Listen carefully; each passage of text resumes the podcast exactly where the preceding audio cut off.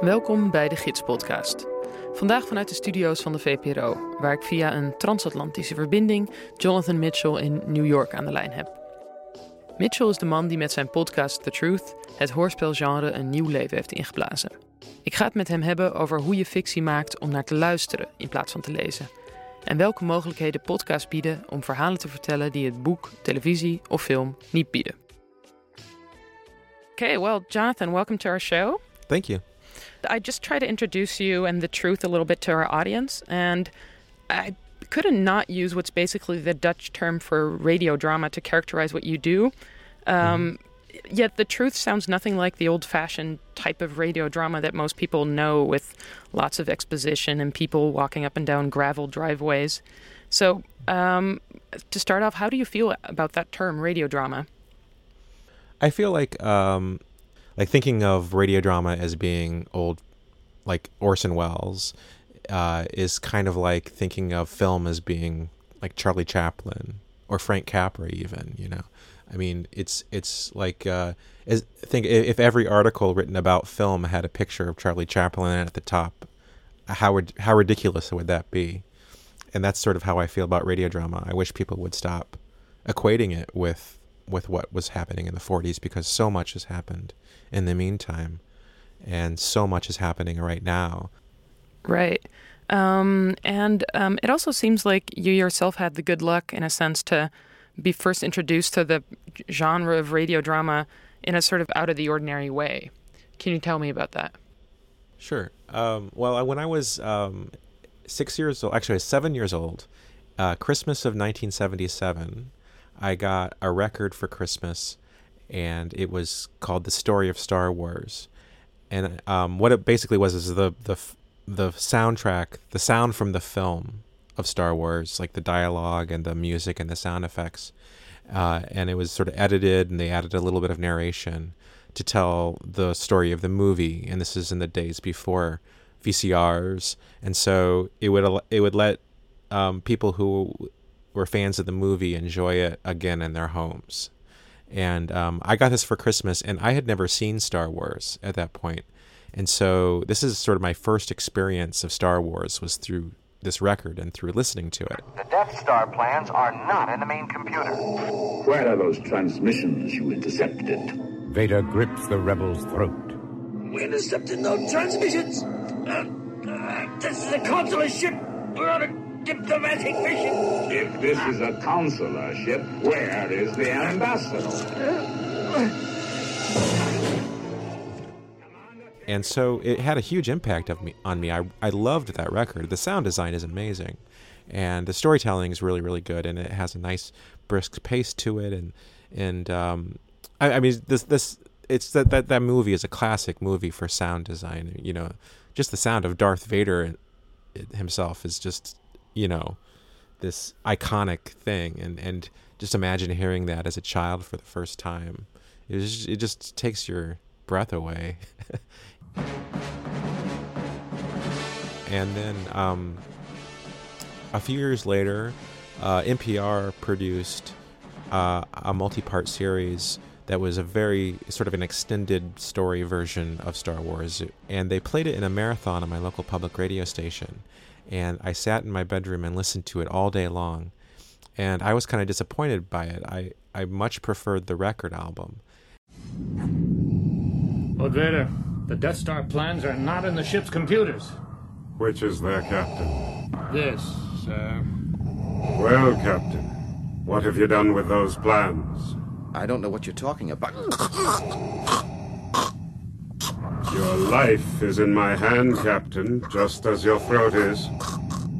Don't struggle or I'll close my fist. I think what it was was the um, the radio drama has it, it was made to be listened to, and so there's a lot of exposition in the dialogue that tells you what you're supposed to be seeing, and it sort of sounds like it was recorded in a recording studio. I don't really believe they're in outer space. Um, the acting's not really as good um, as the film, and and when you go back and listen to the the record, on the other hand, I mean that was recorded um, for the most part to be seen, not heard, and so the actors weren't self conscious about they were the fact that they were only being heard. It had a, a much stronger sense of immediacy to me. It felt like it was really happening. It felt like a documentary or almost. And so when it came time to make the truth, I think that really stuck in my head as a way of approaching the medium that really resonated with me and I I wanted to hear more more storytelling that was like that record. Right. And so obviously there was quite a bit of time between the moment when you discovered that Star Wars record and um, when you started The Truth. Um, so what was it that led you back to radio drama after all those years? I think um, I didn't think of it. I didn't think of what I was doing as radio drama at first, anyway. When I was a sophomore in college, I remember seeing um, the movie Sex Lies and Videotape. It made filmmaking seem really, really accessible um, because this guy, had, this 26 year old guy, Steven Soderbergh, had um, just you know made a movie, and I I just it, fell in love with that film and, and read everything about it, and it just got me really hooked on on the idea of making a movie. And so I was going to a really big state school called U- University of Illinois, and there was one film class. And so I would sign up for it every semester, and I could never get in because everybody, I mean, so many people would sign up for it every year. Because, I mean, this is, you know, 1989, 1990, 91, and, you really needed expensive equipment in order to make a, a movie in those days. I didn't even have a video camera. Um, but I did have access to a recording studio because I, I, was taking these music classes and these experimental electronic music classes. And I thought, well, I could make a movie if I didn't need pictures, you know. if if I if I could make a movie with just sound if I wanted to, I could do that today. And um, and the more I thought about it, the more interesting that became and I, it just sparked my imagination. And so i thought wow no one's doing this. I should i should do this. You know i, I really want to hear this. And so um, that became my thesis project when i went to grad school. So besides the fact that it was cheaper to make um, uh, these audio stories instead of movies um, are there other advantages to audio storytelling that you don't have in other media like film or books um, the thing about audio and, and film, this is true of as well, is that it includes performance, and performance is capable of communicating an awful lot. Um, it's just it, it, I, re- I really like the way that sound can communicate and the things that um, uh, are sort of organic to the way that sound c- communicates to us.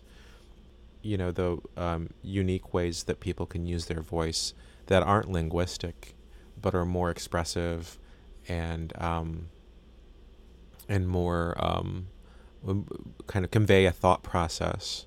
I like to hear people stutter. You know, I like to hear people um, say words that you don't expect them to say to communicate a certain point, and um, and you get a lot of that. For example, I through improv, I, I have actors improvise a lot uh, because I feel like it's getting away from focusing on the linguistic aspects and getting more to the um, expressive qualities of the way people use their voices to communicate. Um, if I'm not thinking about what words I need to say and I'm thinking more about the ideas I want to express, I use my voice differently.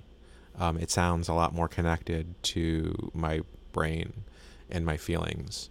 I, I really like I really like to hear people thinking and I, I like to um, portray the way that uh, people communicate in life. I didn't see a lot of movies that, or or hear a lot of people talking in in scripted drama that felt the same way as life did, and so I wanted to. Um, I don't, I wanted to see what I could do with that. Yeah, and uh, I mean, um, I guess that tells us already something about the way you work. In, in, to what extent are the stories that you make written beforehand, and to what extent are they improvised by the actors? Um, it's it really depends on the story. I mean, I, we've done all kinds of things. I mean, we've done completely improvised, um, spontaneous stories, and we've done completely scripted. Usually, they they fall somewhere in between. You know, I have always have them memorize the script um, because that gets it to another level of performance. And then and then once they can do it from memory pretty solidly then i have them uh, put it into their own words and, and, and loosen it up a little bit. And um, and then I, i'll maybe record a few takes of them doing just kind of a completely wild improv on that scene uh, where they're just doing whatever they want and so i could use the entirely scripted version of the scene if i wanted um, but generally what I'm doing is I'm taking bits and pieces from all the different takes and stringing them together to make the ideal scene. And so, you know, I, I maybe in the last take I have them do a completely free improv version of the scene where that's that, that goes off the script in really interesting ways. And maybe a lot of it is just sounds like rambling, but there's this one moment where they expressed this one point in the scene really honestly and surprisingly and um, and something really unpredictable came out of it. And you just take that little moment and you place it in the scene you know and you don't have to deal with all the other stuff that came along with it that didn't really work. You know you just pick the bits that work. Yeah so but i'm guessing then in the end you spend way more time editing than actually recording right? Or oh yeah. Yeah. Yeah no yeah absolutely. I'll spend you know maybe six to eight hours recording, but then I'll spend like t- a week and a half putting it together. To me, the art form is like like a form of sculpture, um, where instead of dealing with space, I'm dealing with time. Yeah, one of the other exceptional things about the truth is how you use soundscapes to create uh, certain moods and atmosphere uh, throughout the story, and um, I wanted to ask you how you do that and what your approach to sound design is in, in the truth. Um, but first, let's listen to a small excerpt from the story Moon Graffiti, which was um, the first pilot story of the truth. Uh, and it's about what it would have been like if Neil Armstrong and Buzz Aldrin would have crashed during their moon landing in 1969. You know, we have the flag, Buzz. We should plant that. Sure. I'll help you plant the flag. Yeah, this is a good spot. See if I can just keep turning it in there a little more. Not much give there. Yeah, you know what? It keeps staying. coming. Yeah. Yeah. The problem is, is I can't. It's so solid. There we go. There we go. Yeah, there's a little telescoping rod that comes out at the top here to hold the flag out. Oh, doesn't go all the way out. Look at that. It sort of droops at the end of there. Looks good from here. It's certainly something I would salute. Oh, whoa, whoa, whoa, whoa, okay. As I'm sitting here talking to you, I can hear um, my my uh, my refrigerators humming, um, and you know there's traffic. Occasionally, I'll hear horns outside, and I'll hear the computer humming, and, and even in my ears, if I really really listen, I can hear this sort of very very high frequencies of my nervous system, and um, sort of mild hearing loss. You know, we're surrounded by these sort of drone like sounds all the time that we're not really conscious of, you know, that we sort of filter out. And I like to kind of place those those types of sounds in the story and then have them subtly support the action of the story and then grow and change and have have sounds sort of evolve out of these sort of drone drony sounds that just inhabit the environment naturally and I'm I'm I'm paying close attention to how those shifts line up with the dialogue and the story and where I want the listener to be emotionally at any given point in time. What what I did in that piece was, you know, they're talking about something very patriotic. Maybe I should have some kind of interesting, um, like a like a, a horn sound, but but since it's all a drone, I'll make those horns kind of um, I won't make it obvious. I'll cut out the attacks of the horns, you know. So it's just the sustained kind of timbre of of horns. There's something sort of very subtly patriotic about that. Um, and um, and then and then when they they shift subject matter, like when they start talking about something else, I um, I filtered the horn sounds in a way that left certain frequencies in that sound, like upper partials, upper harmonics, um, still there, but got away, got rid of a lot of the frequencies in that sound that maybe made you made it sound more like a horn sound, and so that the frequencies you're left with feel organic to the sound you just heard, but there's something different and there's a different quality to them. You ready? I can see my reflection in your visor. Here we go. So to capture the spirit of the American astronaut. Stuck on the moon, two hours to live. He gives a big thumbs up.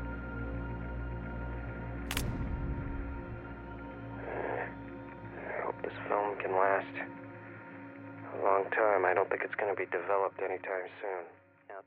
Another thing that strikes me when I listen to your stories that a lot of them are either a little sci-fi or surreal it seems to me and i was wondering is that just your style or is that also sort of a logical consequence of the opportunities that um, audio storytelling offers yeah i think that audio is particularly good at um, um, subjectivity and surreal soundscapes and so I tend to gravitate towards sounds that give me, or towards stories that give me the opportunity to use sound in that way.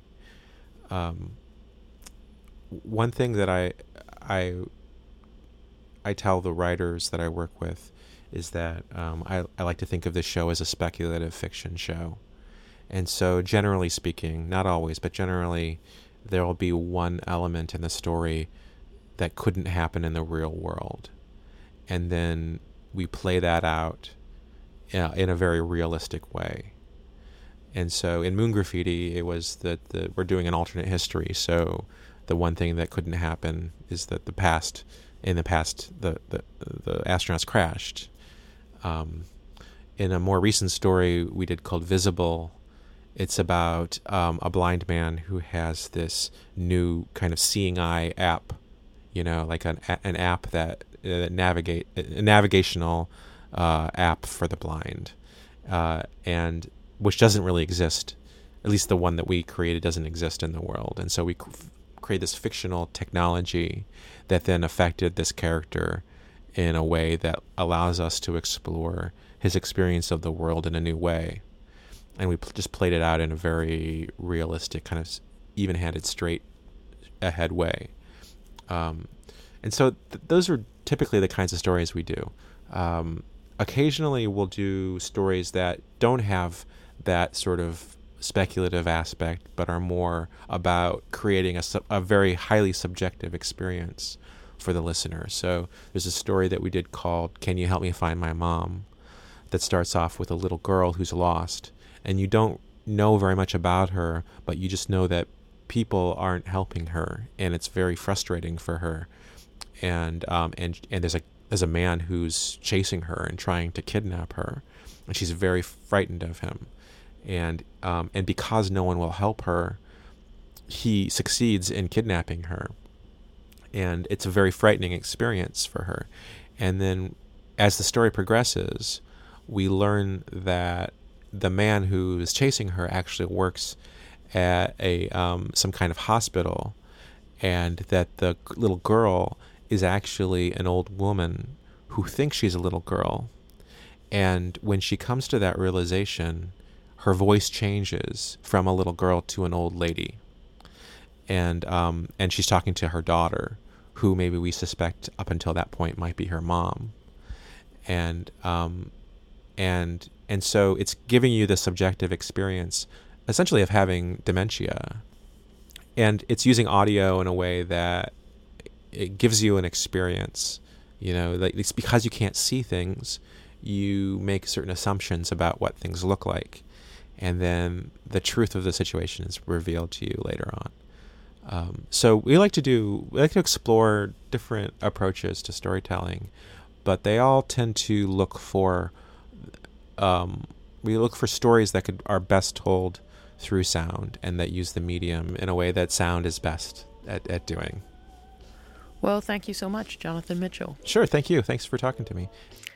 En voor wie nieuwsgierig is geraakt naar de verhalen van Jonathan Mitchell, check de website van de gids. Daar heb ik alvast een lijstje gemaakt van mijn favoriete verhalen van zijn podcast The Truth.